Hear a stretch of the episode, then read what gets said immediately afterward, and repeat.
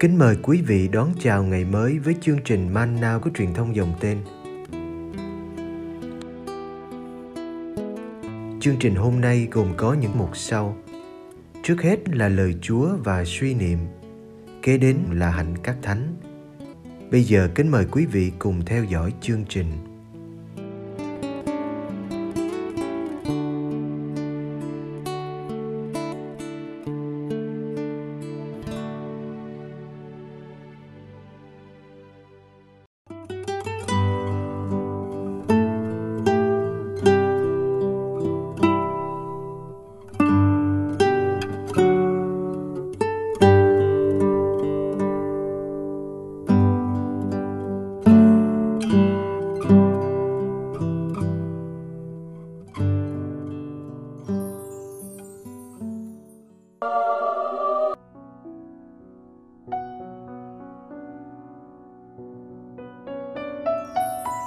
Đức Giêsu chữa một người bị băng huyết và cho con gái ông Gia Gia sống lại.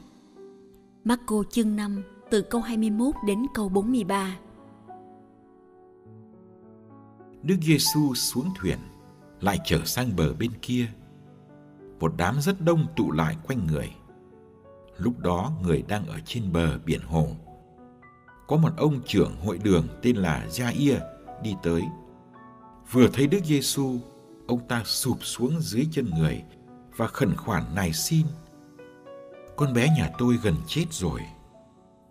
Xin Ngài đến đặt tay lên cháu để nó được cứu thoát và được sống. Người liền ra đi với ông.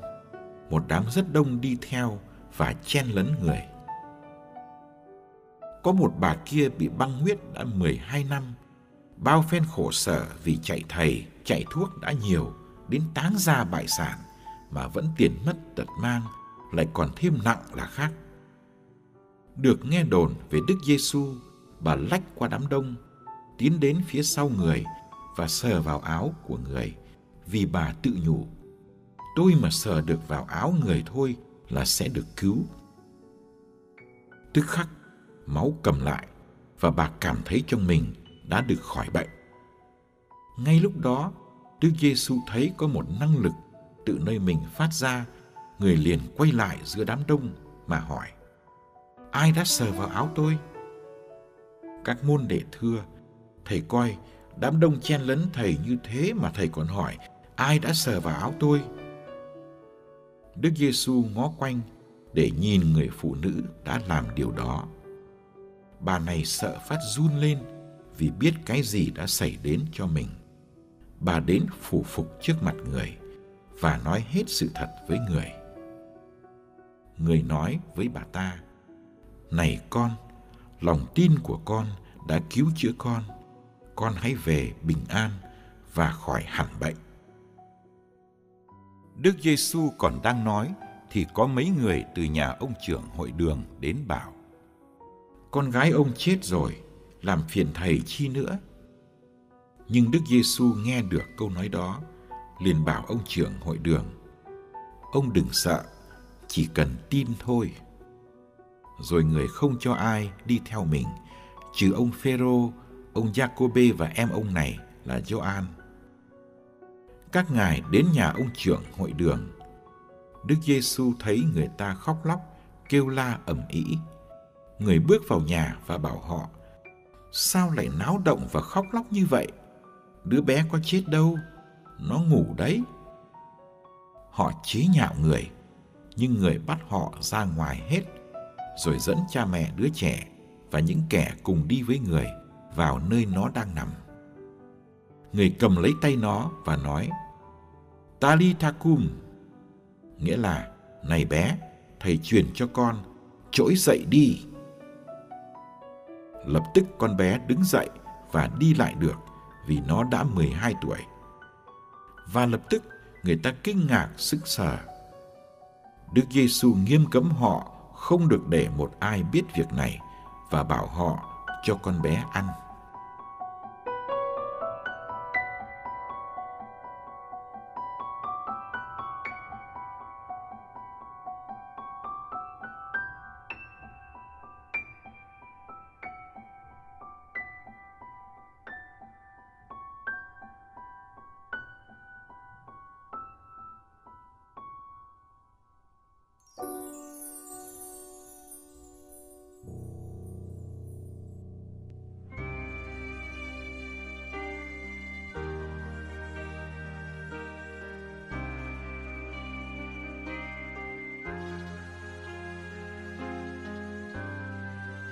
Thánh Marco thích lồng ghép hai câu chuyện với nhau. Chuyện thứ hai nằm ở giữa chuyện thứ nhất, giống như nhân của một cái bánh mì sandwich. Hai phép lạ của bài tin mừng hôm nay cũng vậy. Cả hai nói về một phụ nữ bị đau 12 năm, về một cô bé chết lúc 12 tuổi, về sự sống được trả lại cho cả hai, về đức tin cần để được chữa lành.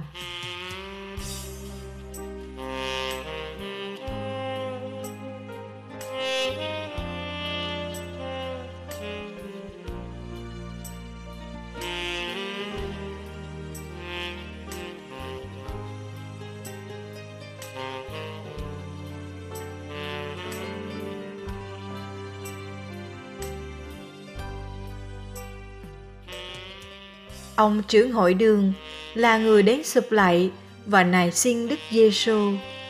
Ông tin Ngài có quyền năng chữa bệnh cho con gái ông gần chết.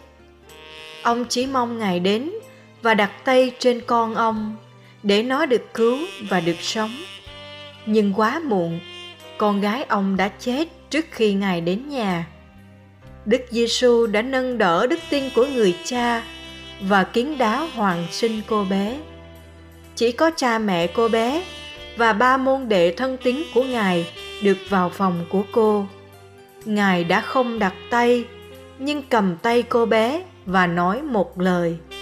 Người chết có thể đứng dậy, đi lại và ăn được.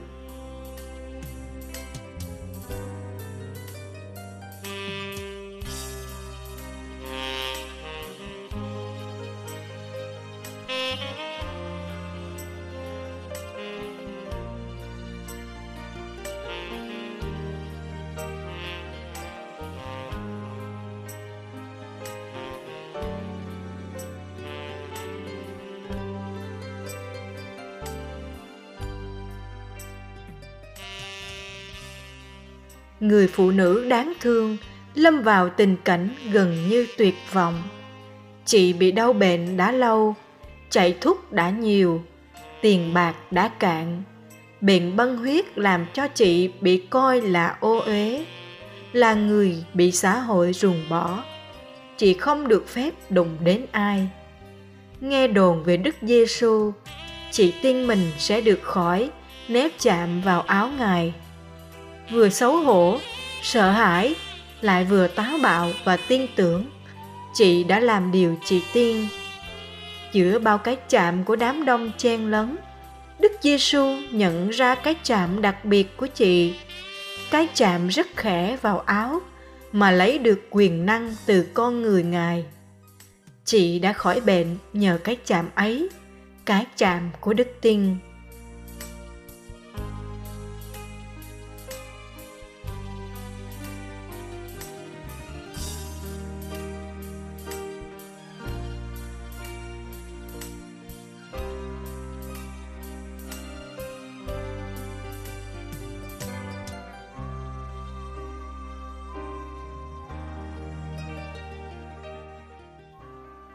Trong phép lạ thứ nhất, người phụ nữ muốn giấu, nhưng Đức Giêsu lại làm lộ ra.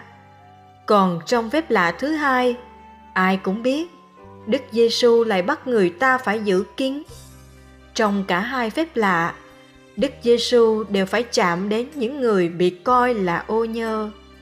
Nhưng sức mạnh nơi Ngài đã làm cả hai nên sạch.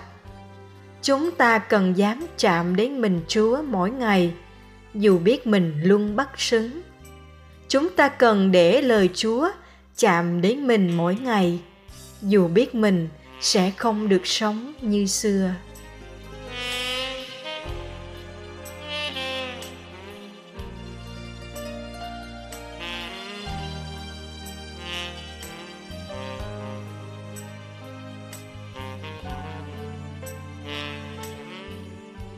Lạy chúa mỗi ngày con đụng chạm với biết bao người. Bắt tay cầm tay hay vỗ vai họ và làm bao cử chỉ thân ái khác. Xin thánh hóa những đụng chạm ấy của thân xác con để chúng con đem lại cho tha nhân niềm vui và sự chữa lành. Cũng xin cho con rung động trước những đụng chạm của Chúa mỗi ngày. Lúc tai con nghe đọc lời Chúa, lúc tay và miệng con đón lấy mình Chúa. Hay lúc đời con gặp thử thách gian truân, ước gì thân xác con chạm đến Chúa, thì tâm hồn con cũng mở ra để tiếp rước Chúa và chấp nhận thay đổi cuộc sống của mình.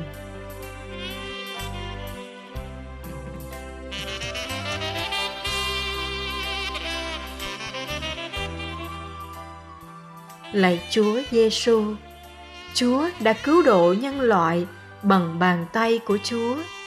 Bàn tay xoa dịu nỗi khổ đau, bàn tay chúc lành, bàn tay bị đâm thủng.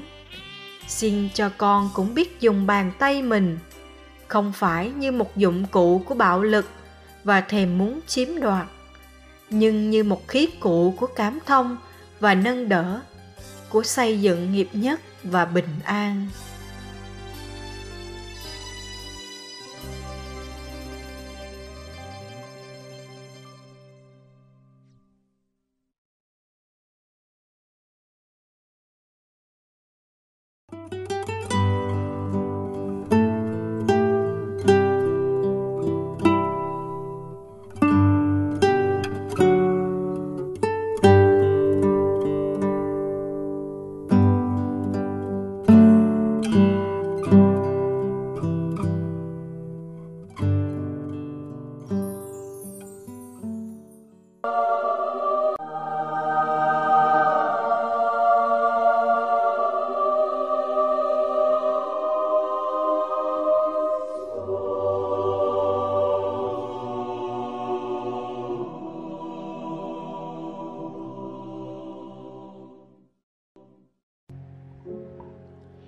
Ngày 31 tháng 1, Thánh John Bosco, Ngài sinh vào năm 1815, mất năm 1888.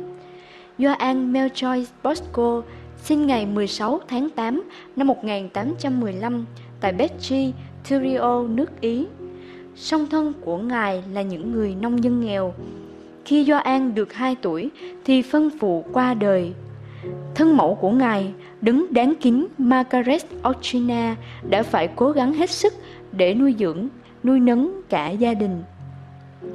Vừa đến tuổi khôn lớn, An đã phải làm việc vất vả để giúp đỡ mẹ. Ngài là người thông minh và tràn đầy sức sống. Rồi An bắt đầu nghĩ đến việc đi tu làm linh mục. Ngài không dám nói điều gì với mẹ bởi vì biết gia đình không có khả năng chu cấp cho Ngài theo học ở chủng viện hơn nữa, mẹ Do An đang cần có người phụ giúp việc nhà. Vì thế, Do An đã nhẫn nại chờ đợi, cầu nguyện và hy vọng. Cuối cùng, một linh mục thánh thiện là thánh Giuse Cafaso nhận thấy Do An có ước vọng muốn làm linh mục. Ngài đã giúp Do An gia nhập chủng viện. Suốt quá trình học tập, Do An đã vất vả làm việc. Ngài học đủ thứ nghề, thợ mộc, đánh giày, nấu ăn, làm bánh, trồng trọt và chăn nuôi. Ngài cũng làm nhiều công việc khác nữa. Ngài đã không thể nào nghĩ rằng những kinh nghiệm thực tế đây sẽ rất giúp ích cho nhiều người sau này. Năm 1841, Do An trở thành linh mục. Với tư cách là một linh mục, cha Don Bosco bắt đầu sứ vụ lớn lao của mình. Ngài tập hợp các em trai không cửa nhà lại với nhau và dạy nghề cho chúng. Bằng cách này, chúng sẽ không phải đi ăn trộm ăn cắp hoặc quấy phá gây rối trật tự nữa. Khoảng năm 1850, đã có 180 em trai sống tại căn nhà dành cho các em của ngài. Mẹ của cha Don Bosco là người giữ nhà. Thoạt đầu, người ta không hiểu được cha Don Bosco đang làm điều gì. Họ cho rằng bọn trẻ sẽ không thể nào trở nên tốt được. Nhưng cha Don Bosco xác nhận là chúng có thể. Em có muốn làm bạn với cha Don Bosco không? Ngài hay hỏi những câu như vậy, mỗi khi có một bạn nhỏ mới đến với Ngài. Em muốn chứ? Cha Don Bosco vui vẻ hỏi như thế, và sau cùng Ngài kết luận, rồi em sẽ giúp tôi cứu linh hồn của em. Ngài muốn các cậu con trai của Ngài mỗi tối phải đọc ba kinh kính mừng để Đức Mẹ giúp các cậu giữ mình khỏi tội. Ngài cũng dặn dò khuyên nhủ bọn trẻ phải thường xuyên lãnh nhận bí tích hòa giải và thánh thể với lòng yêu mến. Một trong các cậu nhỏ của cha Don Bosco là Damin Savio đã trở nên thánh. Cha Don Bosco thiết lập một dòng tu chuyên đào tạo các linh mục và tu huynh theo tinh thần của Thánh Francisco Salesio năm 1859. Họ được gọi là các tu sĩ thuộc tu hội Celsian Don Bosco. Một dòng nữ dành cho các chị em Celsians có tên gọi Daughters of Mary, House of Tristan cũng được thành lập vào năm 1872 với sự giúp đỡ của Thánh Maria Maggiore. Cha Don Bosco qua đời vào ngày 31 tháng 1 năm 1888. Toàn thể dân thành Turio đã xếp thành hàng dài trên các đường phố để tỏ lòng tôn kính, cảm phục, yêu mến và biết ơn Ngài. Lễ an táng của cha Don Bosco đã trở nên lời loan báo vui mừng, tạ ơn Thiên Chúa vì đời sống kỳ diệu của con người này. Đức Giáo hoàng Pio X đã công nhận các nhân đức anh hùng của cha Don Bosco và đã ghi tên cha Don Bosco vào sổ các đứng đáng kính vào ngày 24 tháng 7 năm 1907. 22 năm sau, Đức Giáo hoàng Pio 11, một linh mục trẻ coi sứ, đã có lần gặp gỡ cha Don Bosco sau này đã trở thành một Đức Giáo hoàng Pio 11 đã tôn phong chân phước cho cha Don Bosco ngày 2 tháng 6 năm 1929. Chính Ngài đã sung sướng phong thánh cho cha Don Bosco vào ngày 1 tháng 4 năm 1934.